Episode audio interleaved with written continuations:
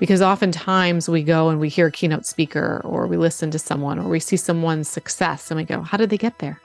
I can't do that. I don't know where to start. How do I start? When do I start? And so we don't take our calculated risks. So if I can give women tangible tools and takeaways, I feel like I'm helping on the path to parity. Welcome to Your Journey to Joy podcast. I'm your host, Moira Gorski, and I'm on a mission to help you find joy in the chaos of life. As a retired nurse, multi-passionate entrepreneur, and mom of 4 adult children, I know what it's like to feel the overwhelm of it all and wonder if and when the joy will show up again. And I've learned it's up to us to go find that joy. On this show, you will hear inspiring stories from those who have overcome all kinds of life challenges, tips on how to stay healthy and vibrant during the ups and downs of life, and simple ways on finding joy in your own life. Let's face it, life is messy, yet when we travel together on this journey, support and encourage each other along the way, that joy starts to show up again. I'm so excited to lead you on this journey of you to find the joyful life that you deserve.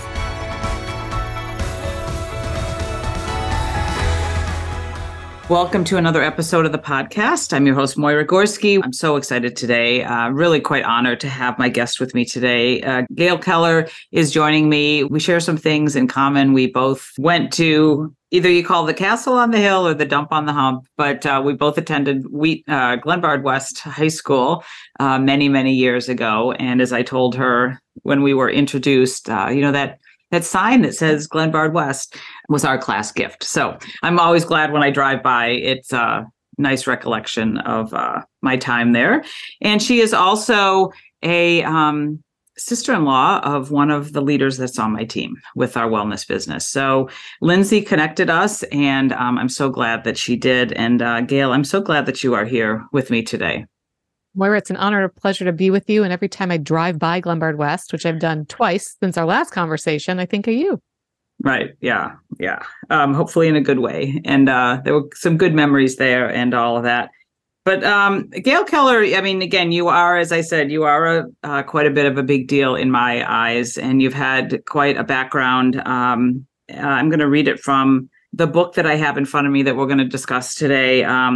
Award-winning seasoned technology executive with over 20 years experience working in corporate America. As an executive, she experienced firsthand how women struggle to excel in the workplace and how men struggle to understand and cohesively work together with women, which I found it's just an interesting way that you word that. I think many times people stop at women struggle or women don't have equality, and then they don't say, and men struggle to understand that. But I think that that's important. Both parts of those sentences are very, very important. And as a result of all of your experience, you wrote this book called Full Steam Ahead. And it's really cool. I'm starting to get through it, as I said, and read parts of it. Triumphant Tales for Working Women to Overcome Adversity, Fear, and Self-Doubt. And I feel like as I've read through part of this book, it's not just for those working women, but it's really for every woman, be it in a work environment or a life environment. And what I love about the conversation that we're going to have and what you talk about in the book and what I try to talk about too is just there are things that come up in our life, adversity, fear, self-doubt. And if we have tools that we can use to overcome those, we really can live our best lives and live our lives with joy. So your book is awesome. It's great to have it out there in the world for people to learn from. And I thought we will start with that, but I love to just tell my guests, let's start with your story a bit and how you got to kind of where you're at today, that you are so passionate about what you're doing and what you're talking about. I'd love to answer that. And I'd love to comment on your commentary. So thank you, because you pulled out some of the best nuggets that I sprinkled in my book. One being allyship. It's about, yes, men uplifting women, but it's also about women uplifting men. And it's about women uplifting women, which we can get into later. But it's so important to have men on our side on this journey to gender parity. And then also STEAM. I was an A, art, that went into T, technology. And so it was important for me to shine a light on STEAM versus STEM. And then also to your point again, it's also about working women. And working women include people that go to corporate, people that are entrepreneurs, and stay-at-home moms.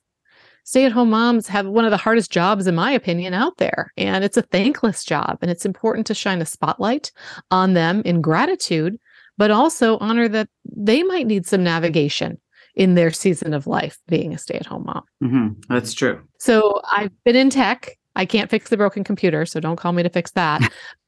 Sales and marketing, and absolutely love technology. I love technology for the solutions that make the world and people better. I also enjoy the people behind the products, the innovators. They fascinate me. And so I was called to this work after the birth of our second daughter. Being a girl and a woman is hard in this world. And I struggled with a lot of the things in the book. And what got me through, Moira, everything I've ever done in terms of career reinvention is a 5-pillar methodology that I believe in, that I share in my book, that each of my characters instills, and I call it a superpower.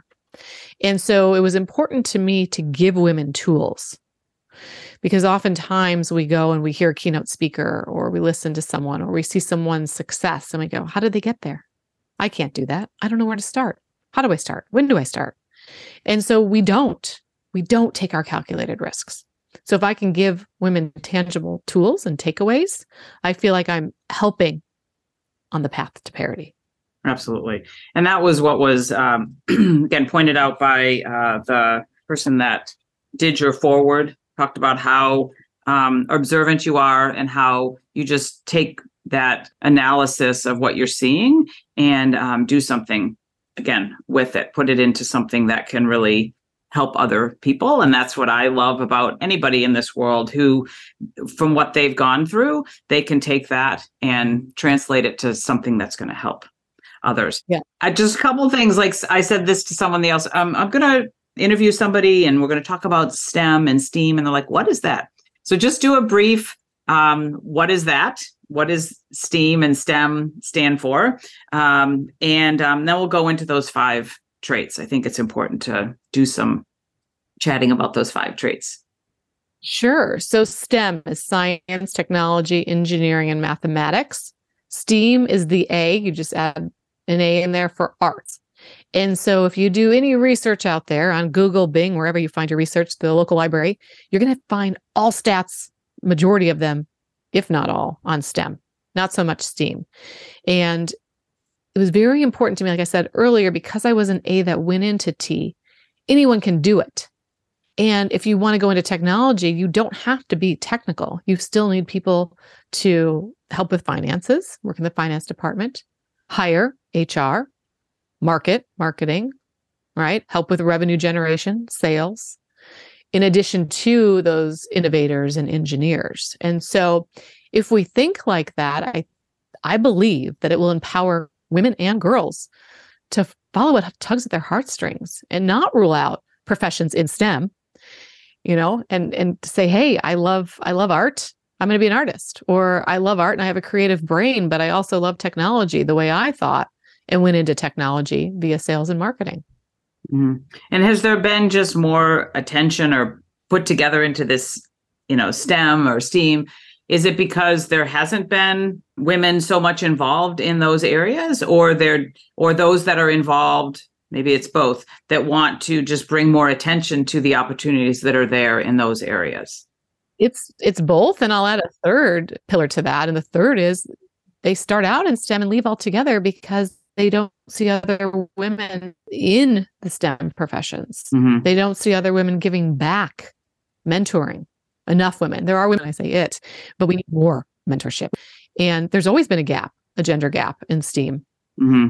Not so much STEM when you say arts, but in the STEM professions of science, technology, engineering, and math, women are the underdog.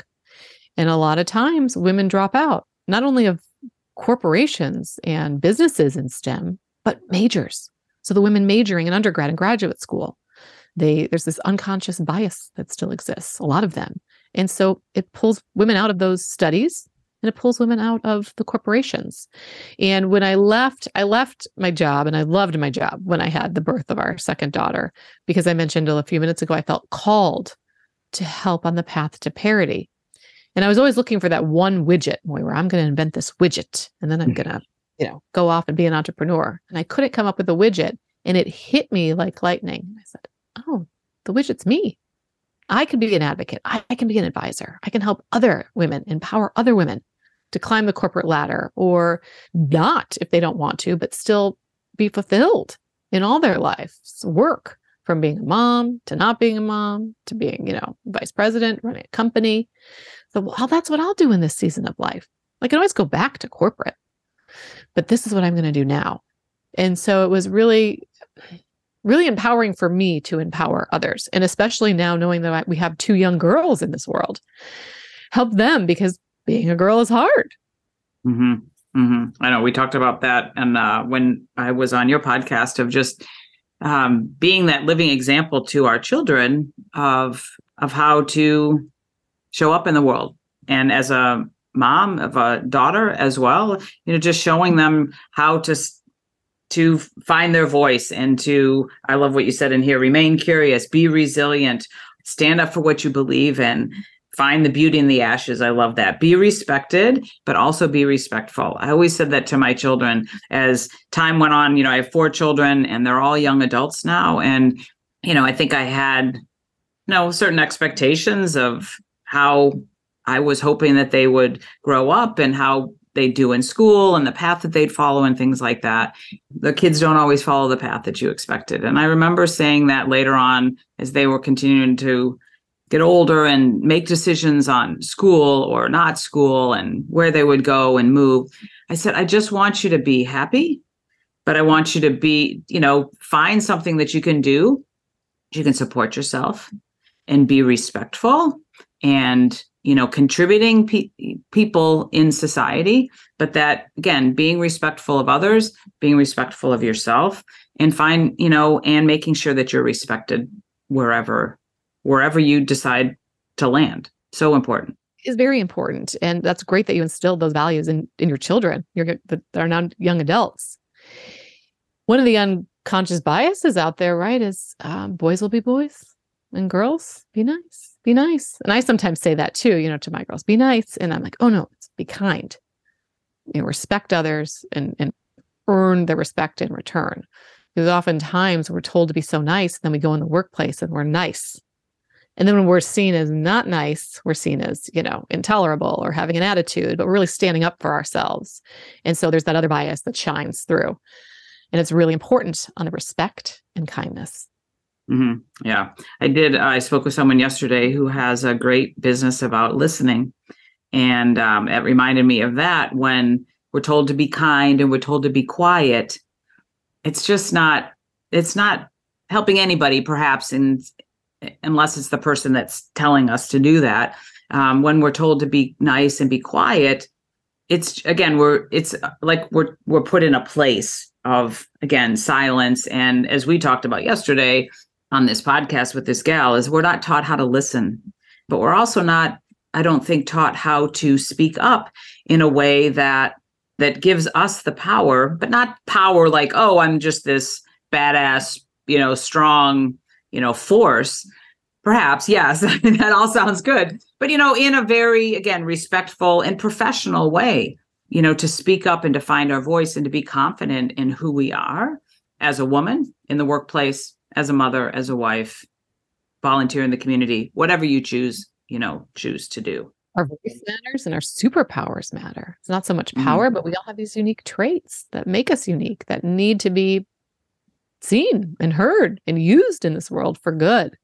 Mm-hmm. And we spoke about it a bit when, again, I was on your podcast, that I found it interesting. You talked about that women are much more risk adverse. So when I left the corporate world, it took me 2 years to actually take that leap of faith, right? A lot of time and prayer and thought, talking to my husband, my family about this, right?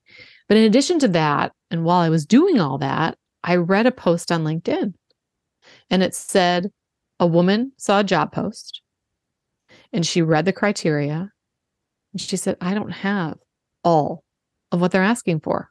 I've about 70%. I'm not applying. Counts herself out. A man reads the same post and says, I don't have all the skills and the skill set that they're requiring. I have about 70%, but I'm going to learn the 30 when I get that job. So I'm applying. So the man applies and he gets the job.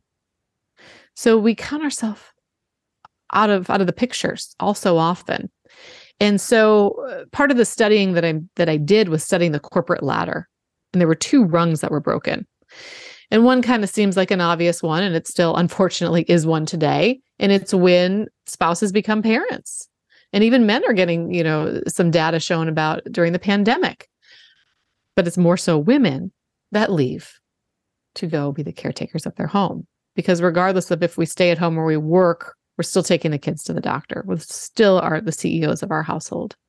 The other rung that was broken was the first or second rung on the ladder. And I noticed that that's where girls will leave professions and not leave professions, and they'll also leave their studies, because if we can't see it, we can't become it. We need to see and aspire to be people like us, other genders out there like us, to keep ourselves in the game and in the pool and feeling wanted and appreciated and respected and all that fun stuff. So, and important stuff, I should say. So risk aversion. I started to study that. I said, okay, well, women are more risk adverse. Well, that doesn't mean we should just throw in the towel and say, well, yeah, men are better risk takers. In my opinion, men are better risk takers, but we're a lot better at having more empathy in the workplace. And if we have more female leaders, there's more revenue that's generated and more philanthropies that we donate to, for example, right? For the good that we do. And so we also have a lot of goodness in us. But this risk aversion really fascinated me because I've always been a risk taker, and courage is my superpower. And I noticed that it was cultural, environmental, generational, like we talked about, boys will be boys and girls should be nice. And even just, Johnny can climb that tree, but Mary can't climb that tree. Be careful, Mary, don't climb that tree. So we have to, and I'm guilty of this at times with our children, let them go, give them a few inches, right? When they're little, and then increase the distance, but to let them try, to let them fail, to let them fall and hurt themselves. Because it's about the recovery, the getting back up, picking yourself up and dusting yourself off. And so that's something that reigns true in my work. The other thing is we're so confident when we're little. I love watching my girls and seeing their beauty and their confidence shine, and they'll do anything, right, that they put their minds to and they're excited about. But somewhere along the lines between toddlerhood and adulthood, we lose a lot of our confidence as women. And that I think it's in puberty, and that's a whole nother podcast we can talk about on another day. But we lose our confidence, and it's so important not to lose our confidence because it shows in the workplace then. And then also, there's the big cultural gap that's out there, the gender gap, if you look at even ethnic women. So not only men versus women, but, Black women, Asian women, the stats get smaller and smaller and smaller when you go into diversity. And if we're all about diversity, equity, inclusion, DE&I in this world, I still don't think we fully understand what that means and how to get there. And so that's another part of the risk aversion. And then the last thing I'll say is back to the cultural side, looking at finance. By 2030, 1/3 or 2/3 of the nation's wealth will be controlled by women. And we think, yay, that's amazing. But we have to skill ourselves to, take control of that stat. And a lot of that is based off the baby boomers and above passing away, and women tend to live longer than men. So women are going to control more of the finances. But how do we challenge the risk adversity when we were told the stock market's risky? Put your money in a savings account. It's safer. And men are told, go after that stock market. Let's see if you can stay in the green, not get in the red.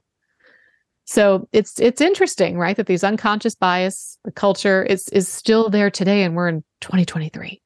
Mm-hmm. Yeah. Because again, long time ago, that's just the way it was. Men worked, women stayed at home, and that's just the way. That's the way it was. There was the barefoot and pregnant, and like you said, the girls will be girls and the boys will be boys. And even you mentioning that, I have two older sisters and a younger brother, and I remember just my mom was so, like, for many years, many, many years with my brother, like just so protective and wouldn't let him, you know, same kind of thing. Like, don't go climb that tree or don't, it would always be like, you know, just encouraging him to not do just those things that boys do. Just go skin your knee and go do whatever, get in a, you know, fall off your bike and all those kind of things. Because like you said, regardless if you're a girl or a boy, it's the getting back up that's most important. And I remember my daughter even just doing gymnastics, and there's this little girl and she would just keep doing her things and her tumbling and fall off the balance beam and all this. And I remember watching her going, man, she just doesn't give up. Like you said, the kids are so confident when they're younger, and then something happens along the way. I think it's middle school is where it starts to happen. At least it did with my children. You know, again, that's a podcast for another day, but yeah, again, it, you know, change is difficult. And that's what you're speaking about, is just trying to change things that have been so commonplace for so long. But like you said, we're in 2023, things should be different, but it sounds like they really aren't in some regards. And in March, it was International Women's Month. And why do we have to celebrate ourselves for a whole month? I can't wait till we abolish Women's History Month and International Women's Day, right? Because we shouldn't have to be shining a spotlight in 2023. We were supposed to be at parity with the gender gap by now. But if we stay this course, it's going to take 132 more years to get there. Mm. And that's shocking. That's beyond my lifetime. That's beyond my kids' lifetime. It's, oh my gosh, got a long way to go. So I'm not going to close that gap. But if I can help instill and get to parity, then I feel like I'm paving the way, just like our moms and grandmothers and great-grandmothers did for us. Mm-hmm. You know, we owe a lot of homage to them and gratitude for the work that they've done, because they've helped move the needle too. Mm-hmm. It's just surprising that we're just not there yet. Mm-hmm. Yeah. And I've talked about this in my podcast before, is that when we have the patterns of addiction and disorder and things like that, or lots of other disruptions and whatnot, or just certain behaviors, we can look back and we can learn from that, but we have the opportunity to change it for the next generation, you know, for what we do today. And that's what you're saying, and that's what you're involved in. I applaud you for that, because what you're doing and teaching others and bringing attention to, we have that opportunity to change things again for the future for women, be it that they're in the workplace or wherever they're working, or if they're in, you know, working at home with their children. Brought to you by Gorski Wellness and the possibility of a better you. Are you feeling sluggish? Ready for a change? Need more energy? Up for a bigger challenge? I'm Moira Gorski, retired nurse and wellness advocate. For over 22 years, I've been helping people live healthier lives while making small changes each and every day. Those small changes lead my clients to living a healthier lifestyle with markedly better health. As a brand ambassador for the Shaklee Corporation, the most clinically proven wellness company in the world, I guide my clients to make healthier choices each day with their food, supplements, skincare, workouts, and mindset. They say getting started is half the battle. Let's make healthy happen together. If you're ready for simple, natural, sustainable solutions to feeling and looking your best, let's connect. You'll find a link in the show notes, or reach out to me at moiragorski.com. Here's to a better you.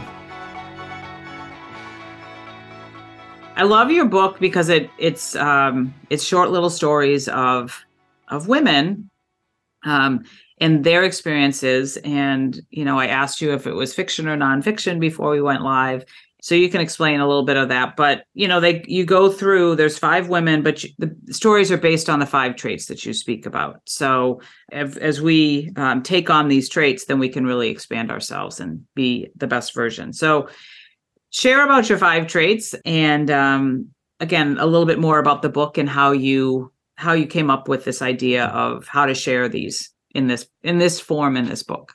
Well, thank you, Moira. I never thought I'd be an author. And one of my dear family friends who I look up to, and she's my confirmation sponsor, said, okay, you left corporate, you're raising the kids, you want to do this advisory work, write a book, Go do some research, find your niche. And I said, oh, I could do that. And so I did. I got all empowered and all excited. And I said, okay, I'm going to write a how-to business book and I'm going to do it. So I started to write it and I felt that it was boring because every book out there in business is a how-to book. So I thought, okay, I learn best through storytelling. And that's how I also, retain and then I use those examples as I go out into the world. So I thought, okay, I'm going to write a book that's less than 200 pages because I want it to be a quick read. I'm going to sprinkle in a lot of the advisory work that I do now that I was doing all along when I was in corporate, mentoring other people, and give back that way and tell them through fun stories. So like I mentioned, it's a nonfiction book. There's 5 women in STEAM, 5 ethnic women on purpose, right? The whole DE&I rage. It's important that we all understand one another, respect one another, our cultures, etc. So 5 ethnic women, 5 challenges, 5 solutions. And so some of the stories are mine in there. They're stories from women around the world. I'll never confirm or deny which ones are mine, but it was really important for me to share them because they're relatable. And I know I'm not the only one that went through it. And so if we talk about things, right, it helps us heal. If we talk about our losses and how we persevered, not just about our success, we can be relatable. We can be authentic. We can, use our own failures to empower and inspire others to share their loss or to say, oh, you fell down and you got back up and you did that? Okay. So they say, okay, next time when I fall down, I'm going to get back up. And I owe a lot of my business acumen to my dad and being kind and being funny and fun. Sometimes I can be funny, Moira. Me too. And I owe a lot to my mom around being kind, giving back, picking yourself up. She said, you're going to be disappointed a lot in life. Be sad. Own the sadness. Don't stay in there too long. So I still fail. I fail a lot. I fail a lot today, even more so than I succeed. But I say, it's always in the back of my mind to say, okay, I'm going to take a few days. Might be 5, might be a week. I'm going to be in a real shitty mood. Well, try to be kind too, right? But I'm going to own that sadness, but I'm going to come out of it. I'm going to grovel a little bit, but I'm going to think about what I'm going to do next to avoid that failure, what I'm going to do better, and what I'm not going to do. And so I come out of it on a positive side. So she instilled positivity in my brother and I. And so he and I are very grateful for her for that trait to this day, because life isn't always easy. Yeah. It's not always so easy to stay positive, but, I believe it's so good to feel our feelings and to be okay, to recognize, okay, I'm sad. And why am I sad? Why is this coming up? What does this all mean? And being okay to be there, because again, what I saw growing up was we didn't really talk about the bad stuff.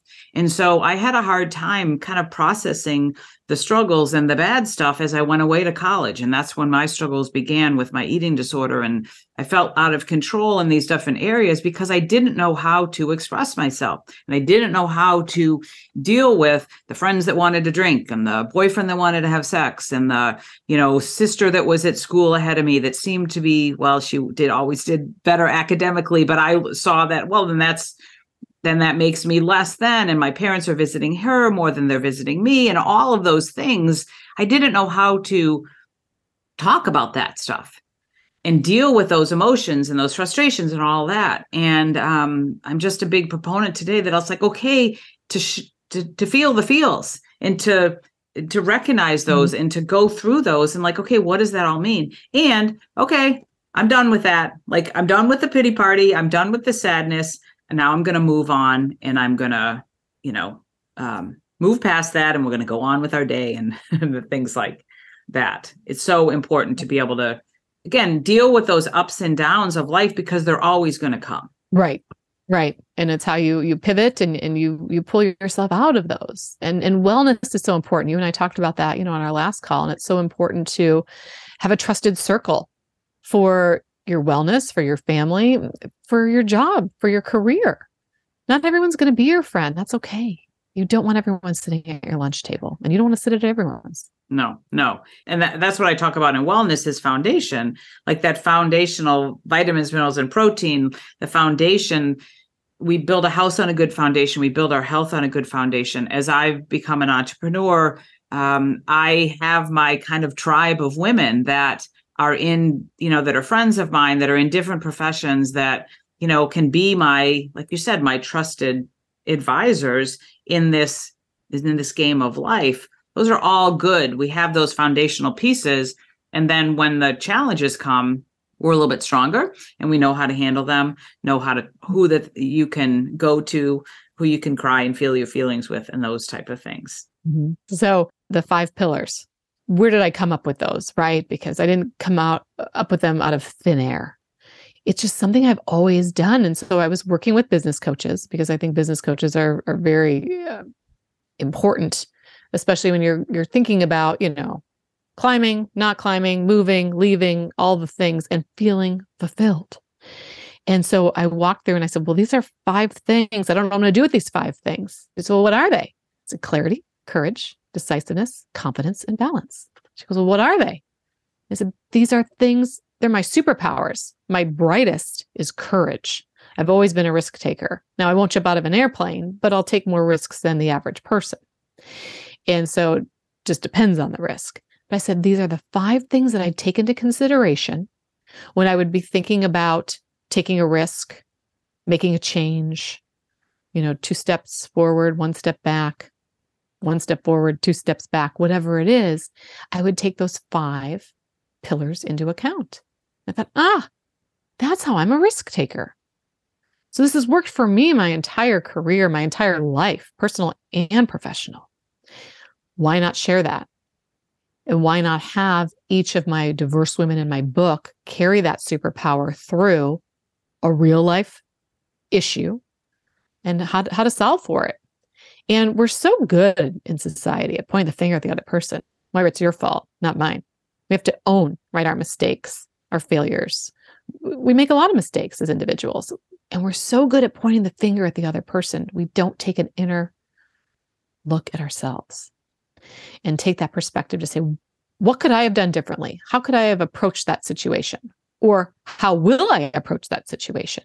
And so taking a look in the mirror. And so before we point the finger, my book is all about, even if the other person's wrong in the conflict, in the story, my character takes a look at herself and says, what can I do differently? What can I do better? And maybe she can, and maybe she can't.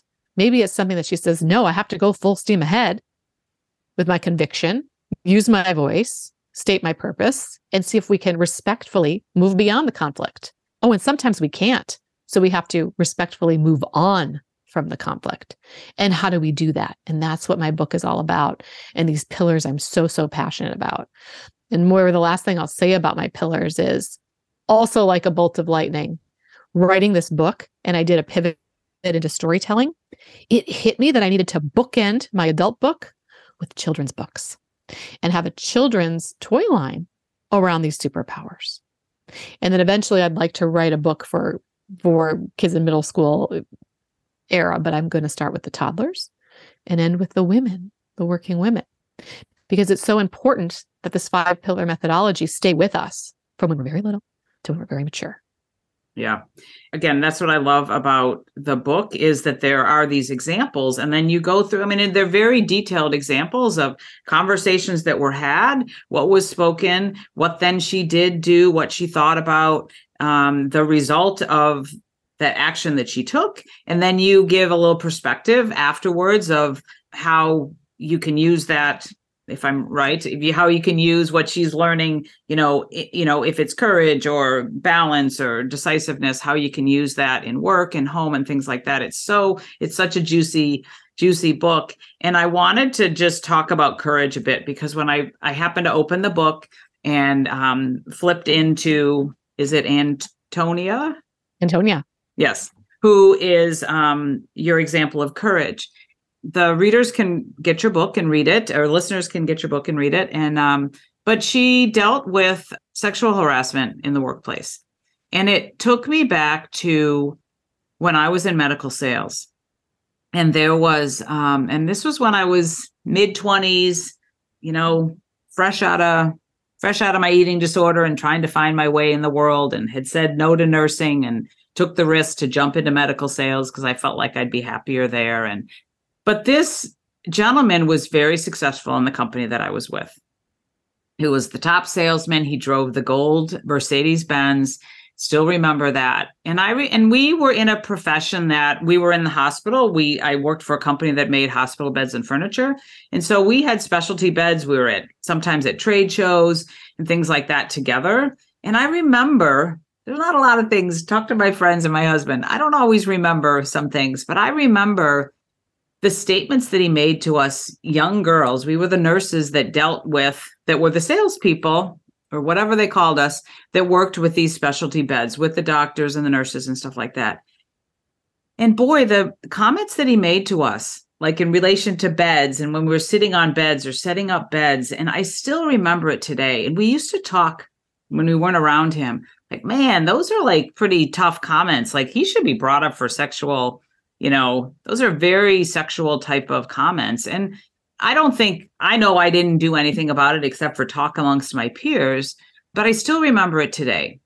And again, it didn't go as far as it went with the gal in the book as the example, but regardless, it was impactful to me. And I felt, you know, it made me feel small. It made me feel like, and yes, he was older than me. I was, you know, again, younger, inexperienced in this situation.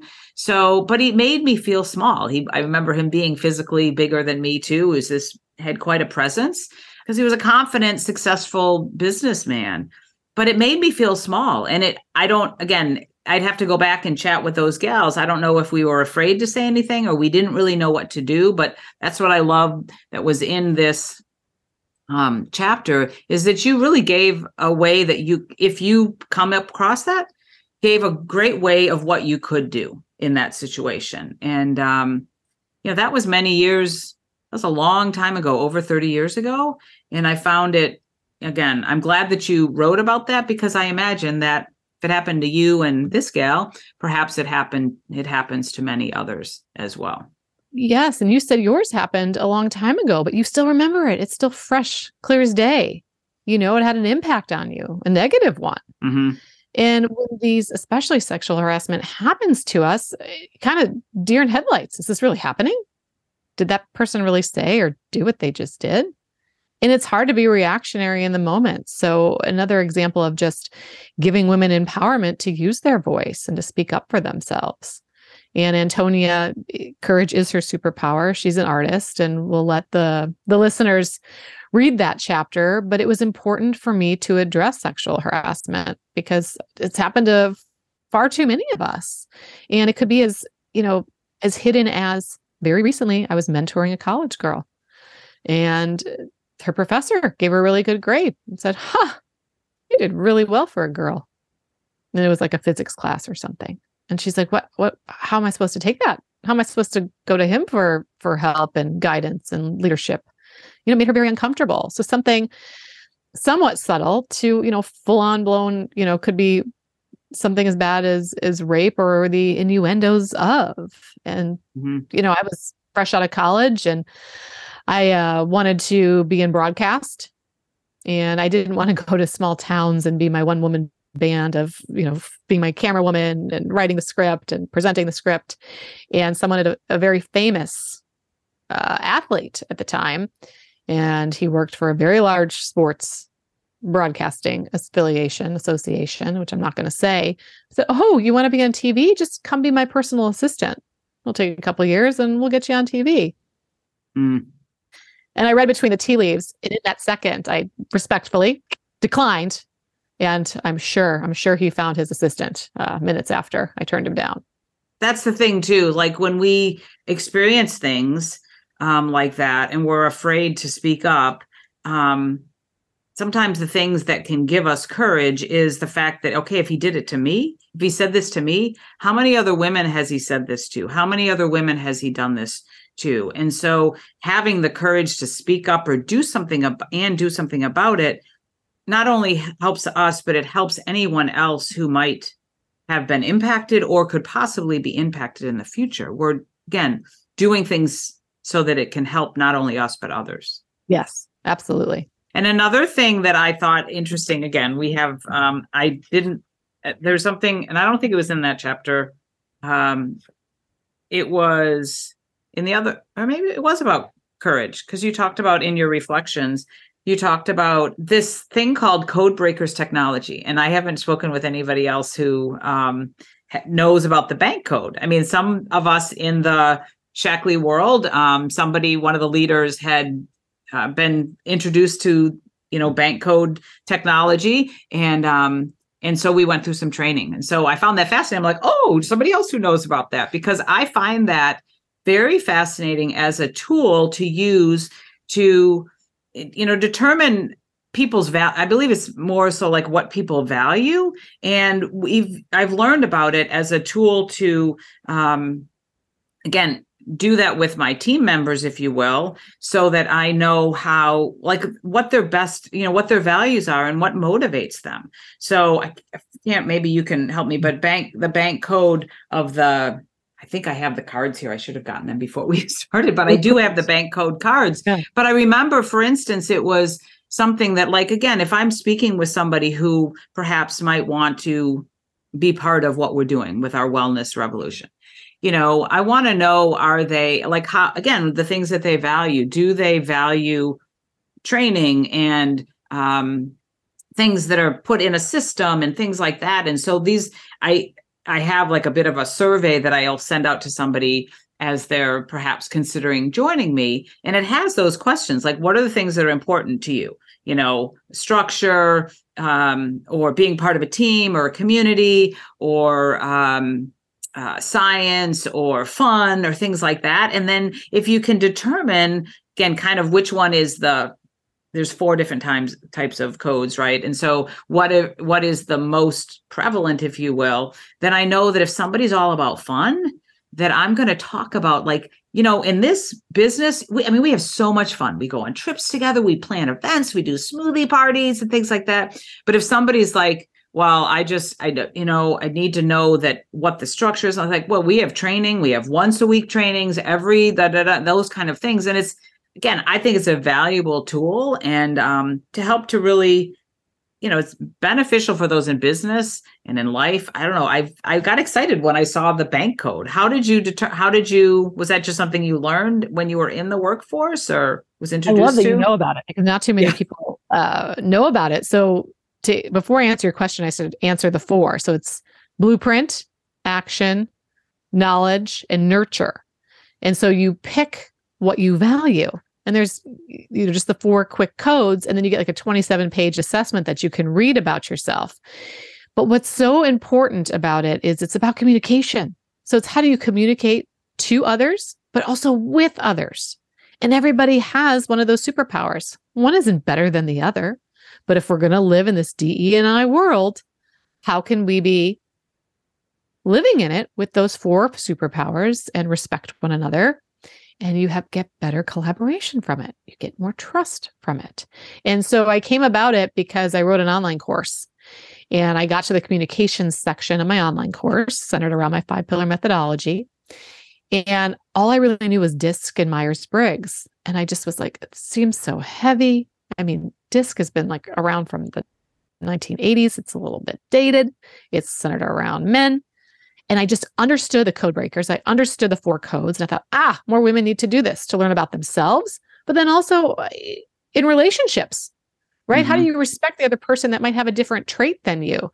The opposite, of knowledge is nurture. So someone that's nurturing and someone that wants all the facts, there's a lot of couples, right, that get married that are opposites, and opposites do attract, but you have to respect the other superpower and strength.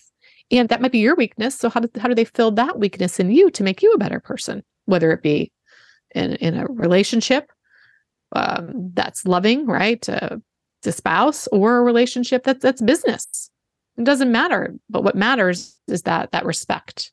Yeah, it's the respect and the knowledge that somebody else is different than us and that it's okay. I mean, I've been in masterminds before, and the gal, she didn't do the code breaker things, but she did talk about like three different types that we are, that we're either kind of the global thinkers, or we are the ones that have the, we like to have, you know, make the plans. And it was the same type of thing. And it was very insightful, and it was very valuable as we got together in these little groups to talk about our goals and our plans, because we had different perspectives on not just the, you know, because again, I tend to be the global thinker and like, this is a great thing. And wouldn't this be great to do? But I need somebody to come alongside me and say, yes, that's great. But did you think about this? And how are you going to do that? And what's the course going to look like? Or what would this, you know, challenge group look like? Or what would this look like? I need somebody alongside of me to help to kind of pull me in and to see that part of it. And so we can really, again, communicate well and work well together when we can really value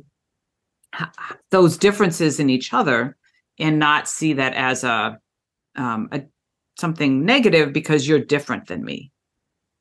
So that code breaking is, I was so excited, like I said, to see that, because it's a valuable tool.